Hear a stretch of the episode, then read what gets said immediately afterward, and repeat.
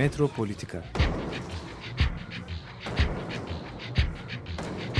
Kent ve kentlilik üzerine tartışmalar. Ben oraya gittiğim zaman balık balık balık balık tutabiliyorum mesela.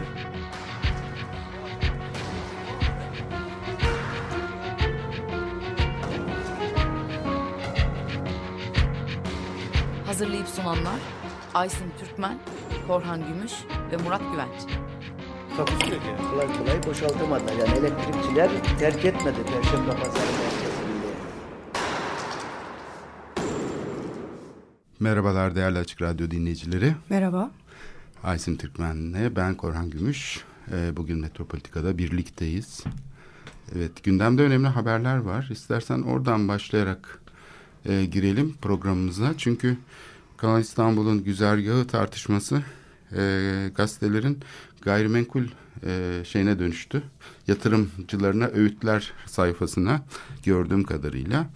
Ve Hürriyet'te dün yayınlanan e, böyle kocaman bir haberde çeşitli tablolar konmuş Hürriyet Gazetesi'nin dünkü nüshasında.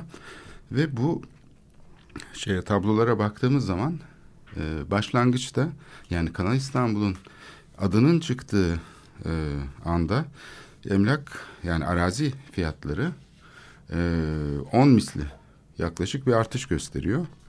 Güzergah kesinleştikten sonra da bazı bölgelerde 40-30 misli değer artışı yaşıyor. Ve tabii gazete bunu böyle çeşitli şeylerle haber yapmış. Yani sayfaların içinde kutular vesairelerle ve görüşmeler yapmış. Buradaki değer artış çok hızlı olduğu için ve devam ettiği için herkes elindeki araziyi satmak şöyle dursun. Hani almaya çalışıyormuş ve bölgedeki emlak ofislerinin sayısı da bini geçmiş.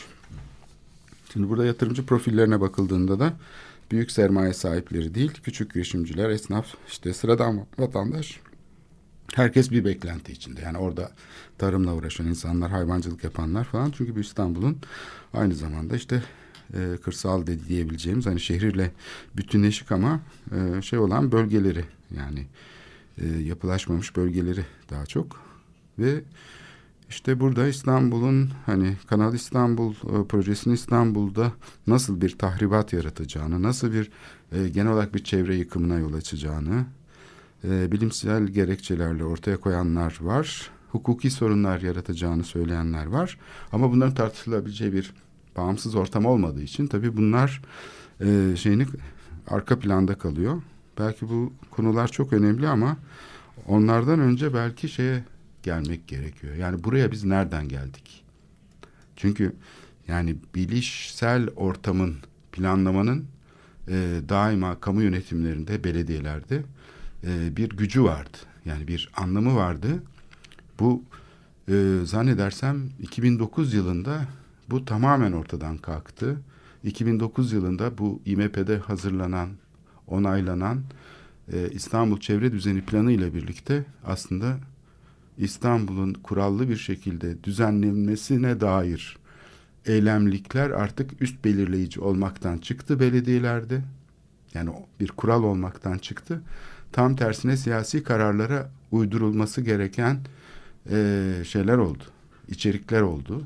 Bu tip şeyler. Eskiden çünkü e, bürokrasinin ve bu e, şeyin bilişsel e, faaliyetlerin, planlamanın bir özerkliği vardı, bir gücü vardı. E, politik şeyle rekabet halindeydi. E, bu rekabet sona Bitti. erdi, bitti. Üst belirleyici artık siyasi Tek belirleyici. te- siyaset oldu. Evet.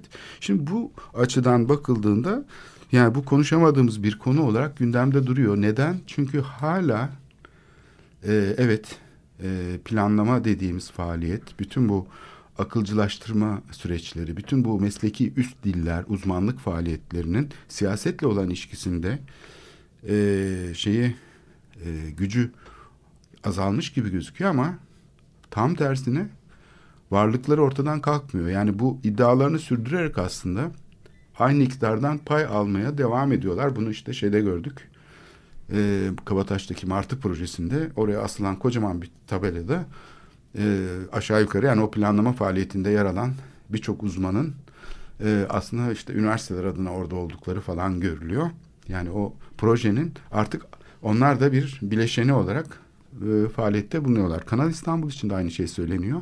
Kanal İstanbul'un da projesini yapanlar geçmişte işte aynı şekilde hani master plan falan çalışmalarında bulunan kurumlar. Dolayısıyla aslında bu kurumlar e, iddialarını sürdürerek her ne kadar belirleyici olmasalar da e, bir tür iktidardan pay alıyorlar. Yani bu aslında bir e, devlet e, içindeki bir e, rekabet sistemi olarak şekilleniyor diyebiliriz. Çünkü bunun e, e, şeyin e, pek bir şeye dokunmadığı için yani bu bilişsel faaliyetler e, şeye yansımadığı için tekelci bir sahada kaldığı için tıpkı İMP'de olduğu gibi yani e, bağımsız kurumlar ve katmanlarla tartışılarak farklı kamu yarar kavramların içindeki bir akılcılaştırma faaliyetine dönüşmediği için öyle bir kapasiteyi oluşturmadığı için e, tamamen o sembolik alanda kalıyor ve iktidarla aslında bir tür e, şeyi sembiyotik bir ilişki içinde yaşıyor. Yani onunla birlikte yaşıyor. E, ama bu kararları etkileme gücünden mahrum olarak. E, biz bu rekabeti geçmişte e, bir siyasi mücadele olarak görüyorduk ama e, şey Galata yıkımlarının engellenmesini konu etmiştik mesela programda. Onda da gördüğümüz gibi ne zaman ki bu e, iktidar alanı dışına çıkıyor bu mücadeleler o zaman Türkiye'de bir değişim oluyor. Gezi olayında olduğu gibi işte bu Galata yıkımlarının engellenmesinde olduğu gibi ya da birçok örnekte deprem zamanında olduğu gibi, habitatta olduğu gibi falan. Ama ne zaman ki onun içine kapanıyor, o sembolik alandaki bir rant mücadelesine dönüşüyor. O zaman e, bu şeyin içindeki bir gerilim hattı içinde kalıyor. AKM meselesinde de olduğu gibi ve hiçbir zaman kamuoyu bu işin içine katılamıyor. Bağımsız kurumlar bunun içinde yer alamıyor. E, iktidar alanındaki işte seçkinlerin bir iktidar paylaşım savaşıymış gibi gözüküyor. Bunun göstergelerinden biri de bu e, koruma fikrindeki hani sınırlı müdahale yapılması. Efendim şey için mesela işte sınırlı olsun. Doğa konusunda da böyle. Hani az müdahale yapılsın, sınırlı olsun gibi. E, bilişsel alandaki aktörlerin söyleminde dokunma söylemi var mesela. E, vatandaş e, söylemi açısından tabii ki bu geçerli bir şey ama e, iktidar söylemi gibi şekillenmesi bu söylemin bence önemli bir ipucu. Çünkü e, bu aktörler tam tersine kamusal alanda sınırsız bir e, faaliyet türü olarak bilgi üretmek zorundalar. Tanımlı bir şekilde değil. Yani doğrusu budur demek değil. Aslında bilişsel alandaki özgürlükler e, şeyin oluşması açısından, kamusal niteliğin oluşması açısından çok önemlidir. Yani bunu nesneleştirici bir mekan pratiği içinde doğrusunu ben biliyorum, bu yanlıştır diyen bir yaklaşım aslında dokunulmasın. Mesela Narmanlan'a dokunulmasın. Tabii ki dokunulmasın. Hepimiz bunu istiyoruz ama dokunuluyor. İşte biz birinci köprüye karşıydık. Yapılmasın ama yapılıyor. Yani hep böyle bir iddia şeklinde kalıyor. Çünkü biz aslında yani bilgi alanındaki faaliyet gösteren aktörler müteahhit veya yatırımcı değil, uygulamacı değil. Aslında fikir üreten insanlar. Onların tam tersine yani nesneleştirici bir pratikle şehri ele almak yerine kendi alanlarının özelliğini garanti altına almaları ve bunun içinde sınırsız bir faaliyet olması gerekir. Sınırsız derken şöyle yani sınırlı bir müdahale yapılmasını söylüyor hep. Mesela işte tarihi eserler, restorasyon uzmanları tarihi esere sınırlı bir müdahale yapılması gerekir. Çok fazla müdahale edilmemesi gerekir. Tam tersine bilişsel alanda sınırsız olması gerekir. Düşünce alanının her açıdan incelenmesi gerekir yapının. Yapının bir özne olarak konuşturulabilmesi için. Sınırlı müdahale yapılsın dediğimiz anda biz nesneleştiriyoruz tarihi eseri. Yani bir nesne haline getirerek aslında bir şiddet e, üretmiş oluyoruz. Bu işte şeyde çok hakim yani koruma söyleminin iktidarla ilişkisinde çok ortaya çıkan bir pozisyon. Dolayısıyla bunu bu şekilde sökme imkanı yok. Bu bir inşa yöntemi, sökme tekniği değil. E, koruma fikrinin bu şekilde gerçekleşmiş olması. Doğa konusunda da benzer şeyler ortaya çıkıyor. Çevre hareketlerinin genellikle tabandaki şeyle bu sembolik alandaki şey arasında bir taklit ilişkisi kuruluyor ve sembolik alandaki aktörler de aynı şekilde yani bir tür sivil toplum taklitçiliği yapılarak yaparak işte biz karşıyız demekle yetiniyorlar. Halbuki tam tersine o alanda müthiş bir şey gerekiyor. Yani sınırsız bir çaba gerekiyor. Sınırlandırılmış bir çaba değil. Bunu hep restorasyon çalışmalarındaki şeyde iktidar söyleminde görüyoruz. Şimdi bu e, Kanal İstanbul haberi gündeme tabii e, düştükten sonra e, epey e, tartışılıyor. Bugün de gazetelerde var. Devam ediyor. Biz de programımızda herhalde işleyeceğiz. Önemli bir konu. Diğer bir konu gene dün e, tekrar e, şeye gündeme gelen konu e, bu yetimhane konusu bizim de programda işlediğimiz Principal Palace yani eski adıyla 1900'lerde Alexander Valori tarafından saray mimarı ve aynı zamanda sanayi nefsinin yöneticisi onun tarafından projelendirilmiş bir yapı. Tam zamanı neydi? 1900'ler. Tam benim. Ee, ama otel olarak inşa ediliyor. Ee, bu 1900'lerin başına e, tarihleniyor. Yani 1899'lar, 1900'ler. Bu yapının inşaatının çok önemli bir şeyi var. Yani bu Avrupa'nın en büyük ahşap yapısı. Haber şöyle, e, bu yapı tehdit altındaki yedi e, şey eser seçiliyor dünyada, Avrupa'da. E, bu ilk 12'ye girdi. Yani kısa listeye girdi. Europa Nostra'nın yaptığı uluslararası örgüt olarak e, kültürel miras konusunda Avrupa'daki en güçlü örgütlerden biri binlerce şey var.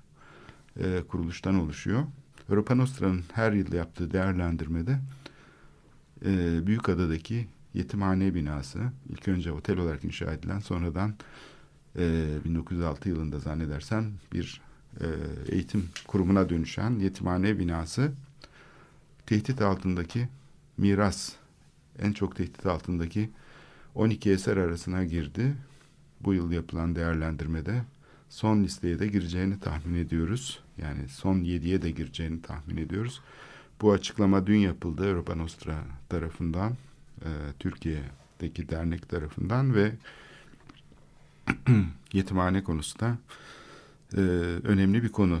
Ben buradan şeye biraz değinmek istiyorum. Yani yetimhane konusu tabii bizi bugün çok şaşırtıyor. Ormanın içinde tepede bir tane devasa bir yapı. Adeta ölüm uykusuna yatmış gibi yani böyle her gün bir parçası çöküyor. Ee, buna devlet el koymuş 1964 yılında. Bu el koyma şeyinden sonra okul kapatılmış. Sonra da 2007 yılında Avrupa İnsan Hakları Mahkemesi kar kararıyla daha sonra 2007 yılındaki yapılan başvuruyla 2010 yılında e, bina sahiplerine geri iade edildi. E, bu kararda bir emsal teşkil etti tabii.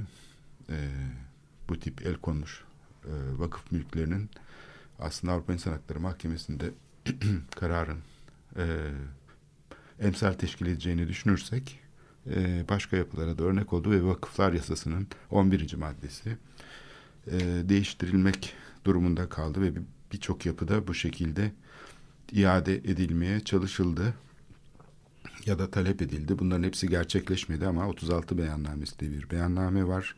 Vakıfların mülklerini sınıflandıran. O bir bakıma tespit için yapılmış. Ondan sonraki mülkleri de kabul etmemiş devlet ama ondan öncekileri de kabul etmiş anlamına geliyor ve bu yüzden 36 beyannamesindeki mülkleri aslında hukuken geri verme tabii ki sorumluluğu var. Ee, bu yapıda bu şekilde iade edilmiş oldu. Ama çok yıpranmış bir vaziyette olduğu için yıllardır boş, çatıları da çökmüş vaziyette içine su alıyor. Yer yer e, ana taşıyıcı sisteminde de hasarlar oluşmaya başladı. Yani yapının korunması ile ilgili çok ciddi sorunlar var ve büyük bütçeler gerekiyor tabii. Fakat bu karardan sonra yani bu Europa Nostra'nın kararından sonra tekrar ilginin çekileceği bir takım bağımsız kurumların belki destek olacağı tahmin ediliyor. Bu açıdan bu karar önemli. Ee, bu yapının niye buraya inşa edildiğine istersen girelim. Yani çünkü bu şehirle çok bağlantılı bir konu. Ee, bu yapı e, yani Principal Palace olarak Alexander Valori tarafından neden e, Boğaz'da veya ne bileyim Yani deniz kenarında en azından inşa edilmedi. Büyükada'da deniz kenarına da kocaman bir otel olarak inşa edilebilirdi. Ee, dağın tepesine yapıldı yani. Ulaşım zorluklarının olduğu bir yer aslında. Her ne kadar vapur seferleri olsa da. Aslında bu tabii Orient Express'in e, şeyi e, projenin bir o Orient Express dediğimiz şey ulaşım ağı aslında sınır ötesi bir e, şebeke. Yani e, Avrupa'yı birbirine bağlayan e, gümrük şeylerinde e, kontrole tabi olmayan bir transatlantik gibi e, şeyden başlayarak mesela Kale'den başlayarak Fransa'nın İngiltere sahillerinden e, şeye kadar İstanbul'a kadar tren hiç durmadan gelebiliyor. Yani arada tabii ihtiyaçlar karşılanıyor. Yer yer e, şeyler yüklemeler falan yapılıyor ama trenin içi o kadar lüks ki yemek salonları, oyun salonları, işte yataklı vagonlarıyla son derece mükemmel tasarlanmış e, hizmetleriyle e, bu tren İstanbul'a geliyor. Sirkeci'de e, son noktasında duruyor. E, biz biraz kafamızda o zamanki İstanbul'da tahayyül edebiliriz ama e, anladığım kadarıyla bu İstanbul aslında Avrupa'nın bir parçası olarak görülüyor o tarihlerde. Yani bu oteller zincirini yapan güç hani George Nigel Macaire ve işte ikinci Leopold'un arkadaşı çok büyük bir banker kuşaktan kuşağa uzanan bir şeyi var. Ünü var bankerlik alanında. Fransız. E, Belçikalı. Belçika. Ama bir Avrupa. Jean Leopold. Leopold evet iki e, kral. E, o da bir takım Afrika'daki sömürgelerdeki uygulamalarıyla tanınır. Ama asıl bu George Nagel Maker e, şey e, teknoloji alanında da önemli bir değişiklik yapıyor. E, trenlerin hani çift dingilli olup e, bu dingillerin hareketli olması sayesinde tren vagonlarının boyu uzuyor. Bizim İstiklal Caddesi'ndeki tramvayı düşünelim. Tek dingillidir ve aksı hareketli değildir. Ama şimdiki hızlı tramvayları düşünelim. Bunlar çift e, akslıdır ve bağımsızdır her aksı. Bu vagon tasarımı da yani vagonlinin vagon tasarımları Orient Express'teki yataklı vagonların vagon tasarımında da bu prensip uygulanıyor. Yani çift dingilli bağımsız e, şeyler hareketli e, tekerlekler. Böyle olunca vagonlar e, dönüşleri almakta daha başarılı oluyor. Tabii boyu uzayabiliyor. Böylece vagon boyları iki misline çıkıyor. İki misline çıkınca da tabii içinde daha geniş salonlar, yataklı işte şeyler, kompartımanlar falan oluşuyor. Bu konfor sayesinde e, sınır ötesi yolculuklarda mü- mümkün hale geliyor. Yoksa çok yorucu olur. E, dar kabinlerde ayakta veya işte koltukta oturarak gitmek yani bayağı bir ev gibi yataklı trenler oluşturuluyor. Bunların tabii süspansiyon sistemleri de mükemmel. Hani bugün bile aynı sistemler kullanılıyor. Helezon yaylı falan böyle bayağı gelişmiş süspansiyon sistemleri de var. Dolayısıyla Avrupa'nın elit tabakası İstanbul'a geliyor o tarihlerde. İstanbul çünkü e, belki de Avrupa'nın en cazip şehirlerinden biri turizm açısından. Bir şey biliyor muyuz? Ya da belki araştıralım. Yani Orient Express ne zaman başlıyor? Ee, aslında Yolculuğu. ilk fikir hani bu İstanbul'da bitmiyor daha önce. Orient Express'in ilk şeyleri e, hattı e, Romanya'da ve şeyde Köstence falan oralara doğru gidiyor.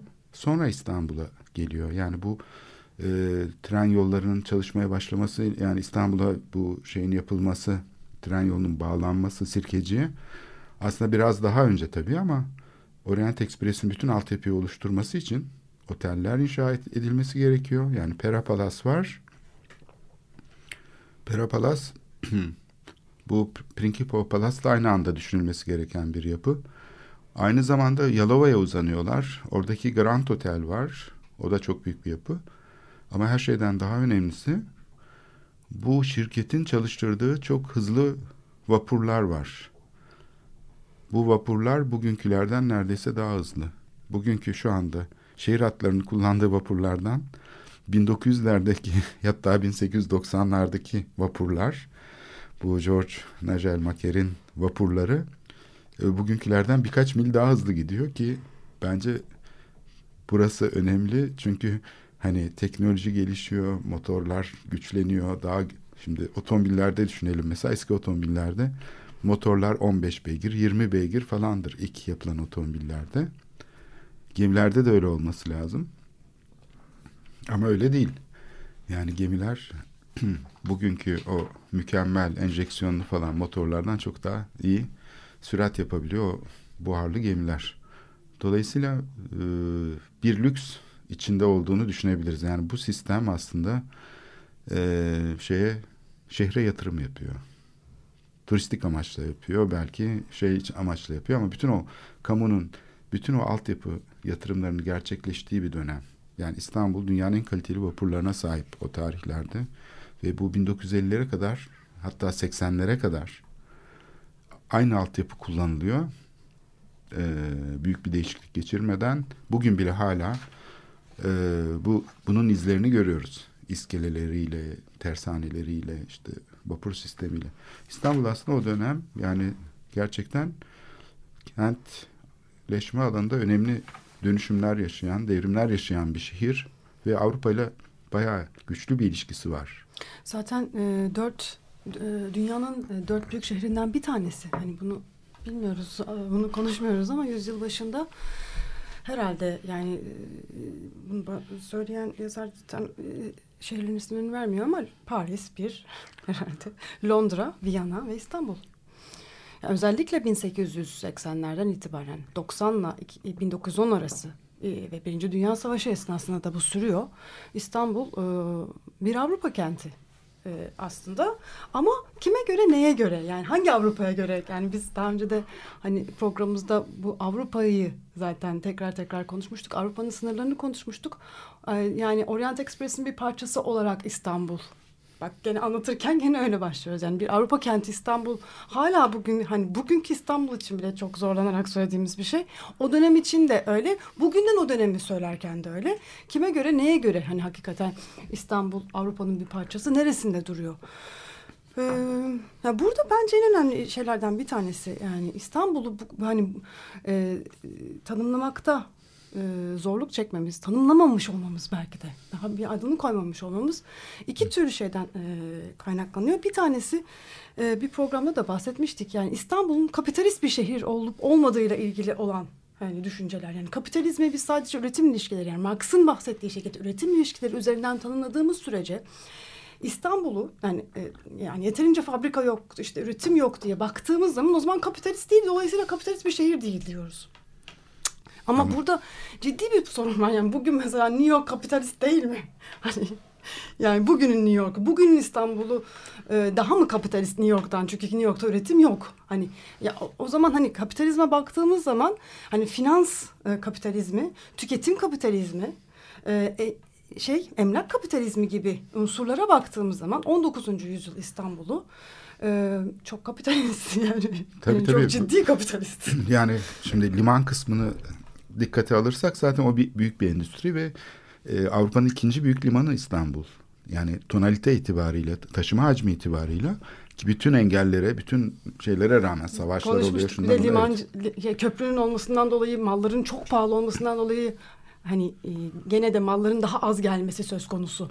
Belki evet. de hani o köprü olmasa bütün bu mamlacıların hakimiyeti olmasa daha da çok yani, birinci olacak belki liman. Ne yapsalar batıramıyorlar bu şehri. Yani o zaman politikacılar ne kadar kötü yönetseler de şehir e, bayağı güçlü bir ekonomiye sahip. Yani bunu finans e, şeyini bilenler söylerler. Mesela Galata'nın hani bir dünyanın bir finans merkezi Galata. Yani sadece Osmanlı İmparatorluğu'nun e, finans merkezi değil küresel bir finans merkezi olarak. Küresel bir şehir yani bir sadece. Avrupa şehri de değil küresel bir şehir diyerek de bahsetmek lazım. Yani bu tanımı da koymak lazım. Ee, bu sebeplerden bir tanesi de tabii ki oryantalizm. Yani hani e, çünkü oryantalist bakış açısından e, İstanbul her zaman egzotik bir şehir. Yani işte e, Osmanlı Sarayı'nın e, başkenti. Osmanlı'nın başkenti. Haremi olan bir şehir. Yani Osmanlı Sarayı artık zaten mesela Topkapı değil hani aslında 19. yüzyılın sonunda Yıldız Sarayı, Dolmabahçe ve Yıldız'dan bahsediyoruz. Oradaki sarayların hani Osmanlı Sarayı olması tabii ki gerçek ama Avrupa sarayları yani bu arada hani Dolmabahçe'ye baktığınız zaman Yıldız'a baktığınız zaman bunlar Avrupa sarayları şeklinde inşa edilmiş yerler. Hani e, oryantalist imgelem yüzünden biz İstanbul'u hakikaten o kapitalist modern şehir, Avrupa şehri de, e, demekte çok zorlanıyoruz. Hani bunu bir türlü böyle hani kendimize güvenle rahat rahat söyleyememekteki enteresan dinamiklerden işte bir tanesi kapitalist şehir olduğunu ekonomik ilişkilerinden dolayı, üretim ilişkilerinden dolayı tanımladığımız için kapitalist şehri bunu diyememek. İkincisi de oryantalizm. Ama e, yani gitgide bir sürü çalışma hani bunun tam tersi olduğunu e, kanıtlıyor. E, biz programımızda da bahsettik. Yusuf Franco'nun mesela karikatürlerine baktığımız zaman o dönemde işte Fransa'da olan karikatüristlerle aynı tarz hani alegorik şekilde e, nasıl o dünyayı yansıttığı ve bu yansıttığı dünyanın nasıl kozmopolit bütün dünyadan gelen e, işte e, tüccarlardan, bankerlerden, e, Belçikalı işte e, Yahudi Fransız, işte İsveçli e, yani hani e, müthiş bir kozmopolitliği yansıttığı ve bu buradaki bu tiplemelerinde bu şehirde çok önemli e, yatırımlar yapmış olduğu ve bu şehri şekillendirmiş olduğunu görüyoruz. Ee, gelecek programlarda bir tanesinde umarım gelecek hafta olur. Ee, Lawrence e, e, e, Isabel Baruch'u Isabel Baruch'u çağıracağız. Evet. E, o e, zaten e, 1850'den itibaren İstanbul'un nasıl e, geliştiğini e, yük, e, doktora tezinde incelemiş. Sirkeci ile e, Taksim arasında e, özellikle 1890 ile 1905 arasında oluşan o spekülatif gelişmenin nasıl dünya emlak e, gelişmesinin bir parçası olduğunu söyleyebiliriz. O daha da e, detaylandırarak anlatacak.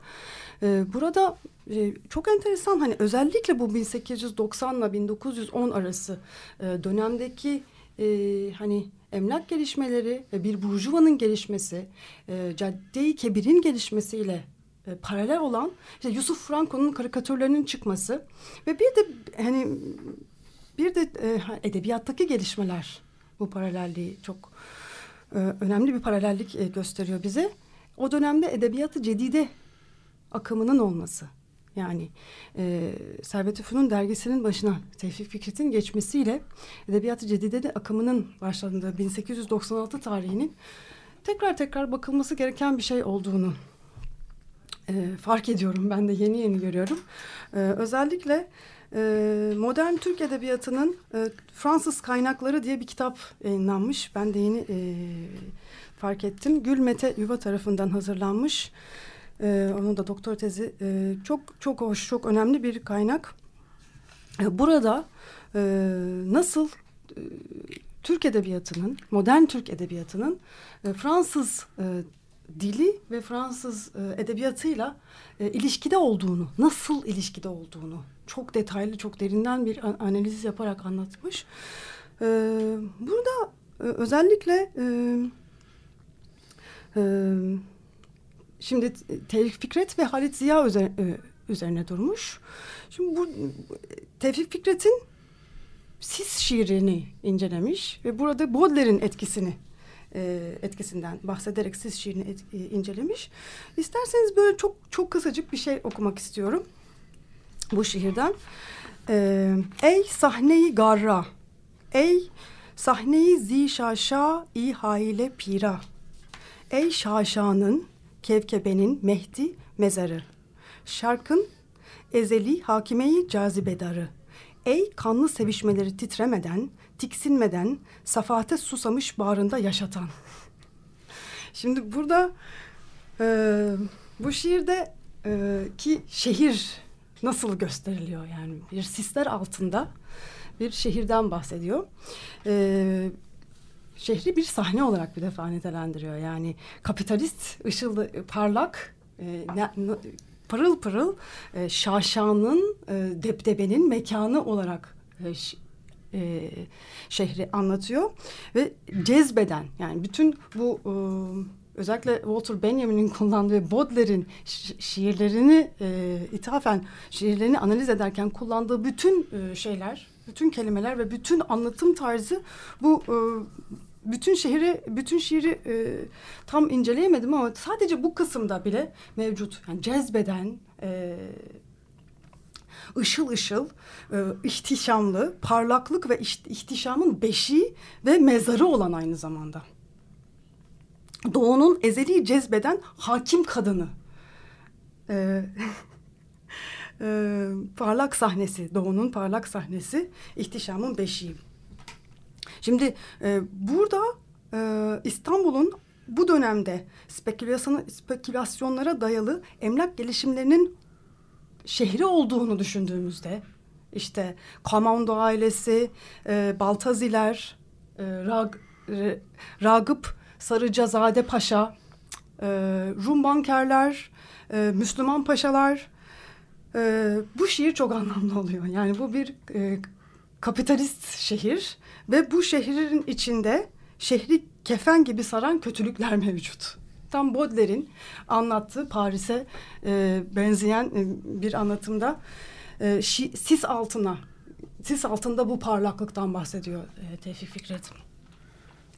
E, Baudelaire de e, Osman'ın, e, Baron Osman'ın e, şehri e, spekülasyonu açan ve bütün bildikleri her türlü e, referansı yok eden, tahrip eden e, dönüşümlerini, yıkma, yıkımlarının e, döneminde kötülük çiçeklerinde Paris tablolarını anlatıyor. Çok benzerlik var bu açıdan. Şeye bakarsak aslında Tevfik Fikret'in hani e, biraz böyle İngiltere şeyinden Arnavos'undan falan William Morris'lerle falan e, John Ruskin'lerle neredeyse e, aynı şeyde olduğunu söyleyebiliriz. Yani bir kapitalizm eleştirisi var. Ya işte burada çok enteresan bir şey var. Yani niye bunun adı konmuyor? Yani Tevfik Fikret kendisi de koymuyor. Yani biz de koyamadık. Yani burada çok ciddi hani bir kapitalist şehrin yaşadığı e, bir şeyden bahsediliyor. Bunu eleştiriyor ve aynı dönemde e, hani bireyin gelişmesinden de bahsediyoruz. Hani bireyin iç dünyasından da bahsediyoruz. Her, türlü şey neredeyse paralel. Niye bunun adı kapitalist bir şehir diye konulmuyor? Yani burada iki şey var. Yani bir tanesi sol Marksist kriterlerin e, katılığı yani üretim ilişkileri olarak bakması kapitalizme. İkincisi tabii sağ sağcı bakış açısından da e, hani bu, bu, bu bütün bu hani şaşayı yani sağcıları aslında ay ne kadar güzel edecek şaşayı oluşturan kişilerin gavur olması. Yani parantez şey benden içinde gavurum yani sermaye sahibi olanlar işte onların kafasında hani Türk değil işte Müslüman değil. Türk belki ama e, Osmanlı. Hala Yani bu şey hala daha bu bu sis perdesi ortadan kalkmış değil. Hala çünkü yani sağ deyince Türkiye'de mesela milliyetçilik ve aslında bir tür kapitalizm karşıtlığı anlaşılıyor. Hala böyle bir şey yok mu? Yani e, kapitalizm tanımında hala Türkiye'de hani bildiğimiz klasik anlamda kapitalizm şeyi değil bu.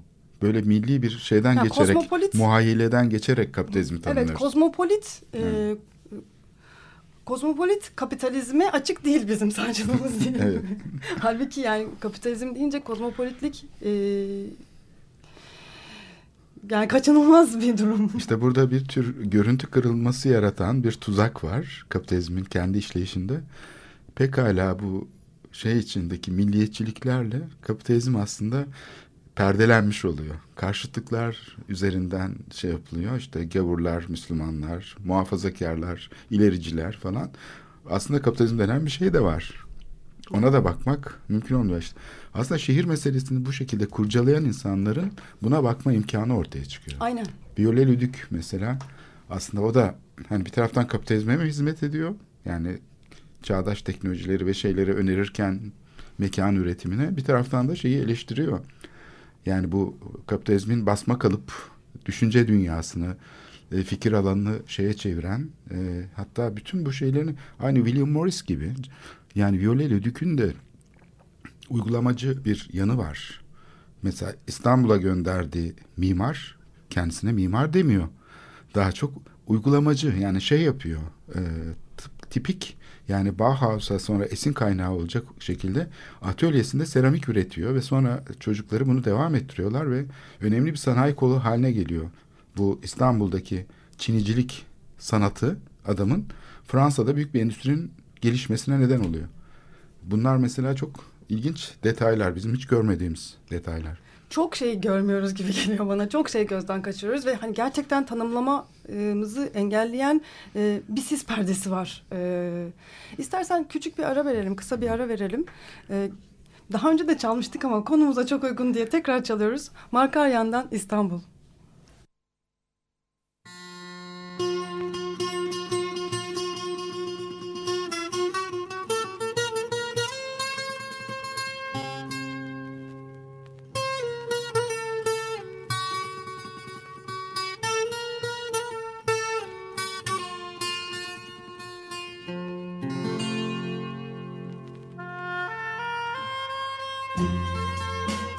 Istanbul, je pense souvent à tes mosquées et à tes longs minarets qui se lancent vers le ciel. Istanbul, souvent je rêve aux eaux bleues du Bosphore où se mirait un visage, un visage bien aimé. Istanbul, Istanbul, j'ai laissé dans tes murs. Istanbul, Istanbul, une fille au cœur pur, une enfant que j'aime, belle comme un poème, avec de grands yeux noirs, pareil à l'ombre du soir.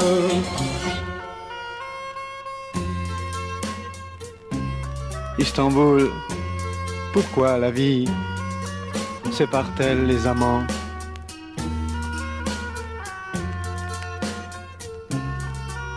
Istanbul, pourquoi existe-t-il des montagnes, des océans entre ceux qui s'aiment Istanbul, Istanbul, j'ai soif de ces baisers. Istanbul, Istanbul, de sa peau veloutée. J'ai faim de son regard, je voudrais la revoir pour abreuver mon cœur d'un peu de bonheur.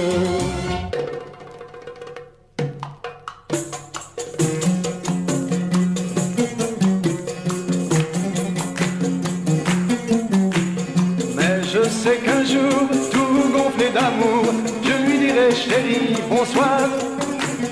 La main dans la main, sous ton ciel cristallin, nous sortirons tous les soirs. Il y aura de nouveaux chants et danses à gogo, il y aura mille joies encore. Et avec tous nos amis, nous irons boire du raki dans les beaux restaurants du Bosphore.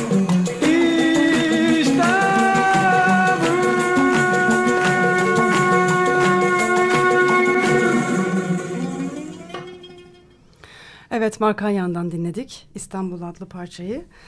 Evet e, İstanbul bir türlü konumlandıramamamız, bir türlü adını koyamamamız, tanımlayamamamız üzerine konuşuyorduk e, programın ilk bölümünde. Şimdi devam ediyoruz. E, şimdi buradaki en önemli tartışmalardan bir tanesi de hani İstanbul'un e, Paris'i mesela taklit ediyor olması hani edebiyat cedidecilerin de çok e, ciddi bir şekilde eleştirildiği yani sürekli taklit edilme dinamiği e, gündeme geliyor. E, kendisi bir dinamik üretemiyor. E, işte Paris'i taklit ediyor. Şimdi burada e, gene bu bahsetmiş olduğum Gülmete Yuva'nın e, çalışması, modern Türk Edebiyatı'nın Fransız kaynakları çalışmasında e, aklımı açan bir şey oldu. Yani Osmanlı e, edebiyatını düşündüğümüz zaman aslında yani Osmanlı edebiyatı tamamen Fars edebiyatından etkilenerek oluşmuş ve kendi başına e, yepyeni dinamiğiyle oluşmuş başka bir edebiyat. Yani bunu, bunu böyle söylüyoruz ama e, buna bir taklit ilişkisi adını koymuyoruz. Çok büyük bir etkilenme söz konusu tabii bunu herkes söylüyor. Ama taklit demiyoruz. Yani ama e, şimdi Paris ile, ile, ile olan iletişimde Fransız edebiyatı ile olan il- ilişkide bir taklit meselesi hem o dönemde hem hala ak- aklımızda kalan e, ciddi bir sorun. Şimdi buradaki hani bu e, her zaman için Avrupa ile olan ilişkilerde bu hiyerarşik bir kıyaslama durumunda her zaman ikinci planda e, kalmak durumu söz konusu. Avrupa ile olan, Paris ile olan kıyaslamalar diye. Bunun da tabii o, yani e, yüzyıllardır konuştuğumuz e, bu oryantalizmle işte bakış açılarıyla Avrupa'nın temsil politikalarıyla e, çok e, etkisi var. Tam da ama işte bu böyle kıyaslamaları bu, bu, bu tür hiyerarşik kıyaslamaları yapmadan edebiyata, kente ve temsillere yeniden ıı, bakmayı e, hani denediğimiz zaman daha farklı şeyler e, göreceğiz. E, yani egzotize etmeden, oryantalize etmeden, modern geleneksel dikotomisine bu ik, ikiliğine takılmadan modern bir kent, kapitalist modern bir kent olarak İstanbul'a bakmak ve İstanbul'u e, tanımlamak derdimiz olduğunda ee, bakalım neler göreceğiz. Ee, evet, demin mesela işte Tevfik Fikret'ten bahsettik. Edebiyat-ı Cedide. Yani Servet Üfün dergisinin kurucusu ve kurulmasıyla e, işte bu dönem özellikle İstanbul spekülatif e, emlak ticaretinin e, çok etkili olduğu bir dönem diye bahsettik. Aynı dönemde e, tabii Halit Ziya'nın da e, çok önemli eserleri var. Kendisi de Edebiyat-ı Cedide'nin bir parçası. Aşkı Memnu ve Mavi ve Siyah gibi Türk modern modern Türk romanının en önemli eser, eserleri var.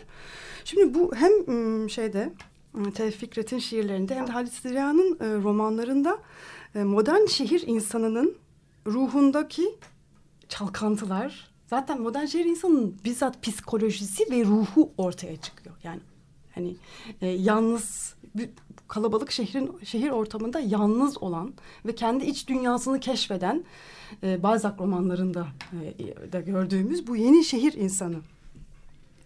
E, ve bu şehir insanının en önemli karakterleri kimler? Bir tanesi e, işte Madame Bovary, e, şeyde de e, İstanbul'da da Bihter, şeyde de Anna Karenina. Yani ne yapıyor bu bu karakterler? Özeniyorlar, taklit ediyorlar. Yani aslında modern e, modern karakterin, modern şehir insanının en önemli özelliği zaten taklit ve özenme. Bu şaşanın içine kapılma. Walter Benjamin'in e, çok hoş bir lafı vardır. Kendisinden bahseder. Hani büyük ihtimalle Arcades Project'i e, pasajları yazarken e, çok e, yoğun çalışıyor e, ve bütün bu şaşanın eleştirisini yapıyor ama bir dışarı çıkıyor.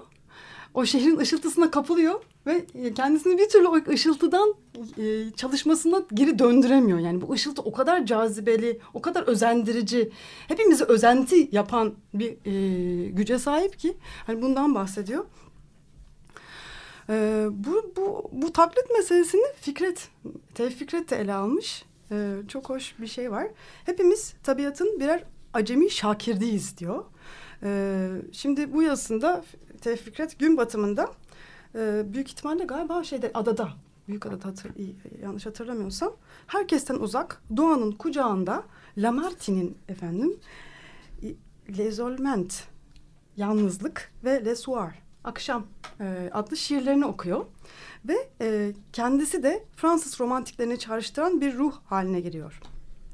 Bu arada e, gene Gülmete Yuva'nın e, çalışmasından birebir aktarıyorum. Bu gördüklerini adada gördüklerini bir tablo olarak nitelendiriyor. Paris tablolarını çalıştırıyordu tabii Baudelaire'in. Fikret kendisi de kendisini de adları hayranlıkla sayılan Fransız yazarların arasına yerleştiriyor. Ama daha da enteresanı Fransız yazarlar e, hangi toprak parçası üzerinde yaşasın sadece Fransız yazarlar değil bütün insanlar hangi toprak parçası üzerinde yaşasın bütün insanlar yaşarsa yaşasın bütün insanlar tabiat karşısında aynı mütevazi çırak durumunda eşitlenirler. Ve hepimiz taklit ediyoruz diyor Fikret mesela. Bu çok enteresan. Ben hep tabii sen edebiyattan örnek verirken benim de kafamda şehirle ilgili böyle o şaşanın şeyi işte büyük binalar, İstiklal Caddesi'nin değil mi? Bütün izlerini gördüğümüz şeyler Büyükada'daki o büyük konaklar vesaireler. Hanlar. E, evet. Lawrence Baruch bahsedecek gelecek hafta büyük ihtimalle. Hanlar. Sirkeci'deki hanlar. O evet. ihtişam.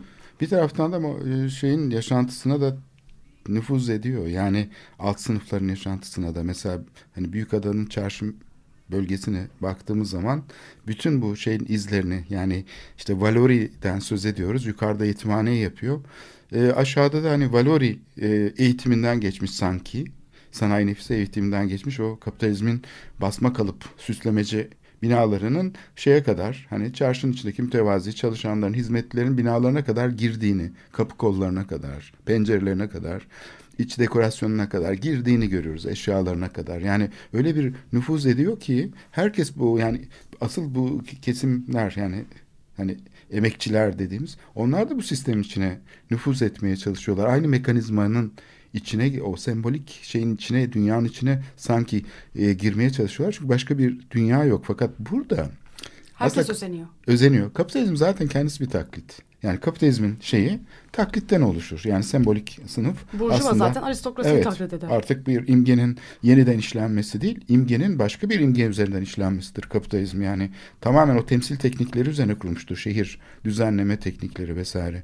Burada enteresan olan doğa sorunsalının e, bunu bir sökme tekniği olarak kullanılması. Temsili sökme tekniği. Yani bu Art mesela işte William Morris'ler ve şeylerin aslında kapitalizm eleştirisi sadece geçmişe dönmek nostalji değildir aslında.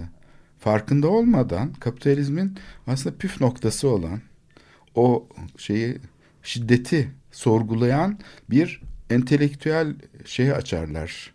Saha sanatta, mimarlıkta bu zaten hani modern sanat dediğimiz şey aslında kapitalizmin o taklitçi, Victorian e, yapı stilleri üstüne kurulmuş değildir. Tam tersine Viollet Duc'ün, işte William Morris'lerin, John Ruskin'lerin e, bu şeyi sorgulayıcı temsil meselesinin yarattığı basma kalıplaşmayı, insan emeğinin e, tamamen rutin bir şeye dönüşmesine karşılık sınıfsal bir perspektif vardır aslında bu felsefenin arkasında. Her zaman o sınıfsal perspektif e, burada da görülüyor.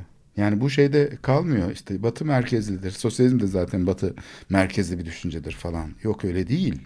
Basbayağı şehrin yaşantısında bu hissediliyor sınıfsal bir şey olduğunu. Çünkü o şaşalı yaşamın sorunsalı aynı zamanda iki şeyle e, karşılaşıyor. Bir tanesi milli sorunsal.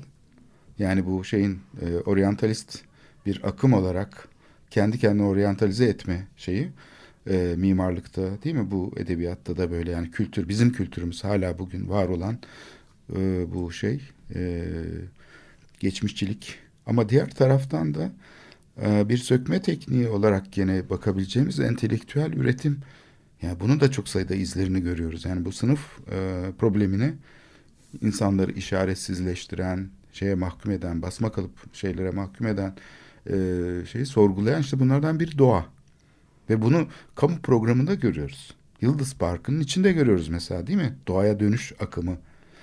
İngiliz belki bahçe mimarlarının eseri o şeyler. Yıldız Parkı'nın içindeki su kaskatları, doğa ortamı. Ama aynı zamanda yani o kadar yaygın ki bütün köşklerin bahçelerinde yani şeyler var. Doğaya dönüş akımının şeyleri yani büyük adaya gidelim. Mizi Köşkü'nün bahçesi tamamen bir doğa şeyiyle oluşturulmuş metaforlarıyla yani böyle doğanın neredeyse kendisine ulaşmak ister gibi. Doğanın karşısındaki çaresizlik. Onu ezmek, onu şey yapmak değil, dönüştürmek değil.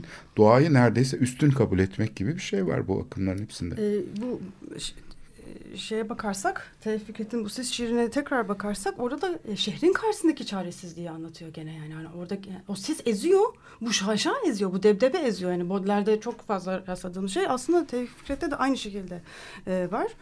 E, bu taklit meselesine birazcık daha geri dönmek istiyorum. Hani hepimiz taklit ediyoruz e, diyor. E, işte orada da o zaman da zaten tanzimat e, edebiyatçılarına karşı kendini savunmaya çalışıyor e, e, Fikret ve aslında ben hala bugün bile savunuyor. Yani bunu hepimiz taklit ederiz diyerek bugün bile bu hani İstanbul'u konumlayanların, e, Türkiye'yi konumlayanların hani, hepimiz taklit ediyoruz e, lafıyla çok şey anlatabiliriz e, diye düşünüyorum. O dönem e, Lamartine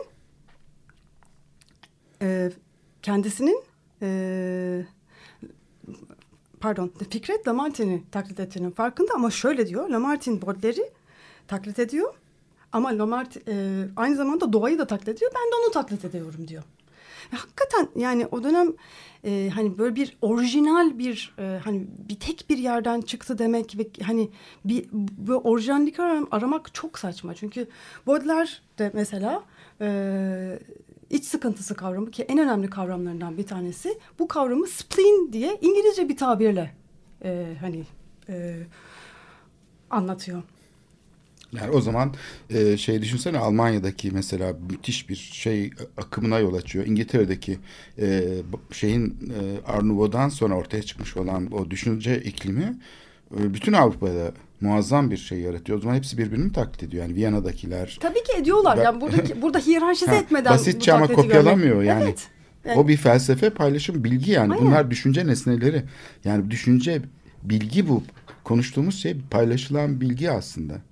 Yani bu stilleştirme problematiği içinde biz bunu anlayamıyoruz. Taklit meselesi aslında. Şimdi orada şey de önemli. Bir de e, hani bir de özentilik durumu var ya. Mesela hani ö- şimdi e, Türk romanına baktığımız zaman bütün e, romanlarda özenti, Fransız özentisi işte müsrif karakterler, erkek karakterler. Türk filmlerinde bile Türk neredeyse.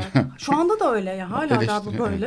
evet. Evet yani burada e, enteresan e, şey Concord kardeşler ya da Paul Bourget'in romanlarında da e, mesela İngilizce konuşarak kendilerini farklı bir şekilde göstermeye çalışan Fransız karakterler var. Nasıl Türk romanlarında hani Fransızca konuşan böyle züppe karakterler varsa aynı şekilde orada da var. E, Proust'un Hasıv'ın bir arkadaş aşkında da hatta Odette de Crécy de aynı şekilde yani İngilizce konuşarak kendini farklı göstermeye özen, özenerek böyle farklı göstermeye çalışıyor. Ya burada yani bu e, hani özenti yani bu e, taklit etme ve birbirinden e, ödünç alma hani ve farklı şekillerde yaratım açık olduğu kadar bir yandan da modern kapitalist dünyanın e, en önemli özelliklerinden özelliklerinden bir tanesi. Çünkü artık e, yani içinde var ol bir türlü olamadığı o şaşaya özenen bir modern bireyin e, trajedisi söz konusu. Yani Madame Bovary gibi, işte Bihter gibi. E, bu, bu, bu birey aynı zamanda tüketici bir birey. Hani bunu da unutmamak lazım. Yani kapitalist dinamikler içinde şekillenmiş bir birey. Roman okuyan ama tüketen de bir birey. E, Madame Bovary zaten hani para bulamadığı için intihara kalkışıyor. Yani bunu da unutmamak lazım. E, Bihter aşkından dolayı e, aşkın çelişkilerinden dolayı ama hani parayla da ilişkide hep e, sorun yaşayan bireylerden bahsediyoruz. E, bu burjuvalaşan e, şehirde burjuvalaşan karakterlerin yaşadıkları e, ve aynı zamanda da hani spekülasyonlarla birden çok zengin olan, sonra batan, iflas eden e, Balzac'ın bahsettiği hani aslında e, kumarbaz e, yönü olan bir kapitalist dünyadan bahsediyoruz.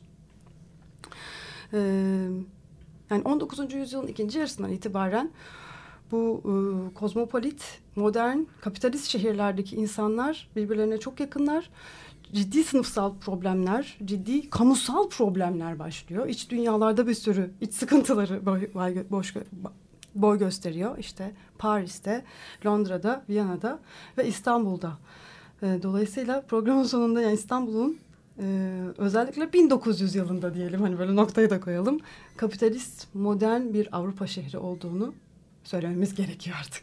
Evet burada müşterek alanın e, şeyi konusunda hepimiz bir deneyime sahibiz. Fakat hani bu müşterek alanı tarif ederken e, özellikle edebiyattaki bu şeyin sanattaki örtük kaldığını düşünüyorum. Buradaki senin şu anda altını çizdiğin problemin hep e, şeyler yani müşterek alana dair fikirler bir kamu süzgecinden geçtiği için siyasi alana taşınırken aslında birçok şey hüsranla sonuçlanmış tabii sanat şeyi hayatı hep böyle e, biraz şeyin yani ya şeye doğru piyasa şeylerine doğru kaymaya çalışıyor ya e, iktidara doğru kaymaya çalışıyor. Yani bu gazetecilerde gözüküyor, mimarlarda gözüküyor. Hep böyle bir şey içindedirler. İç sıkıntısı yani ne olduğunu bilememek. Çünkü bu müşterek alanı tanımlayan şeylerde aslında siyasi akımların tam da milliyetçiliklerin tam geliştiği bir dönem. Yani o parçalanmanın, şehrin parçalanması, şehrin içindeki nüfusların ayrışması, eğitim kurumları, milli edebiyatla falan hep böyle dışlayıcı sınırlar konması falan. Belki bugün okumak için çok e, önemli bu şeye tekrar kazıma çalışmasına girmek. Çünkü şehri biz hep binaların tarihi, şehrin tarihi olarak görüyoruz ama buradaki düşüncenin tarihi açısından e, şehrin nasıl e, düşünüldüğü, sorunları neydi ve sınıf probleminin nasıl bu şeyde metinlerde tekrar okunabileceği yani bu e, şeyde sorgulanmamış vaziyette duruyor. Bir de yani gerçekten hani Fransa'yla işte Paris'le e, Londra'yla Viyana'yı paralel okuduğumuz zaman daha iyi görüyoruz. Yani İstanbul'u. Yani bir hiyerarşize etmeden oradan ona özenmiş ona sadece işte reaksiyon göstermiş dünyanın emperyalist güçlerine bir reaksiyon olarak bunlar çıkmış demeden baktığımız zaman daha net görmeye başlayacağımızı da düşünüyorum. Bunun da önemli olduğunu Evet, e, çok bereketli bir konu olacak bu herhalde.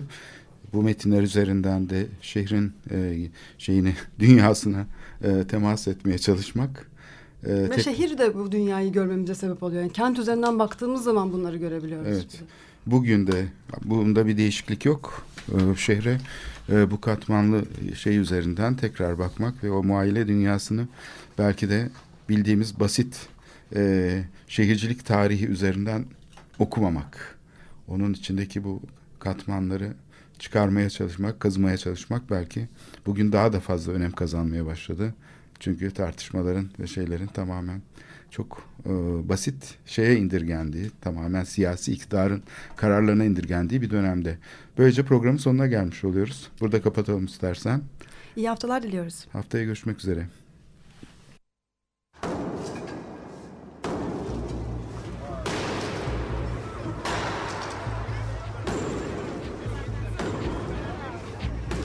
Metropolitika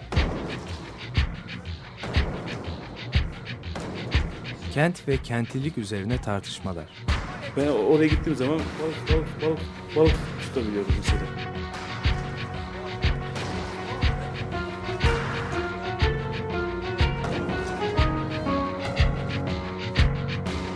Hazırlayıp sunanlar Aysin Türkmen, Korhan Gümüş ve Murat Güvenç. Takusuyor yani. Kolay kolay boşaltamadılar. Yani elektrikçiler terk etmedi Perşembe Pazarı merkezini. Açık Radyo program destekçisi olun. Bir veya daha fazla programa destek olmak için 212 alan koduyla 343 41 41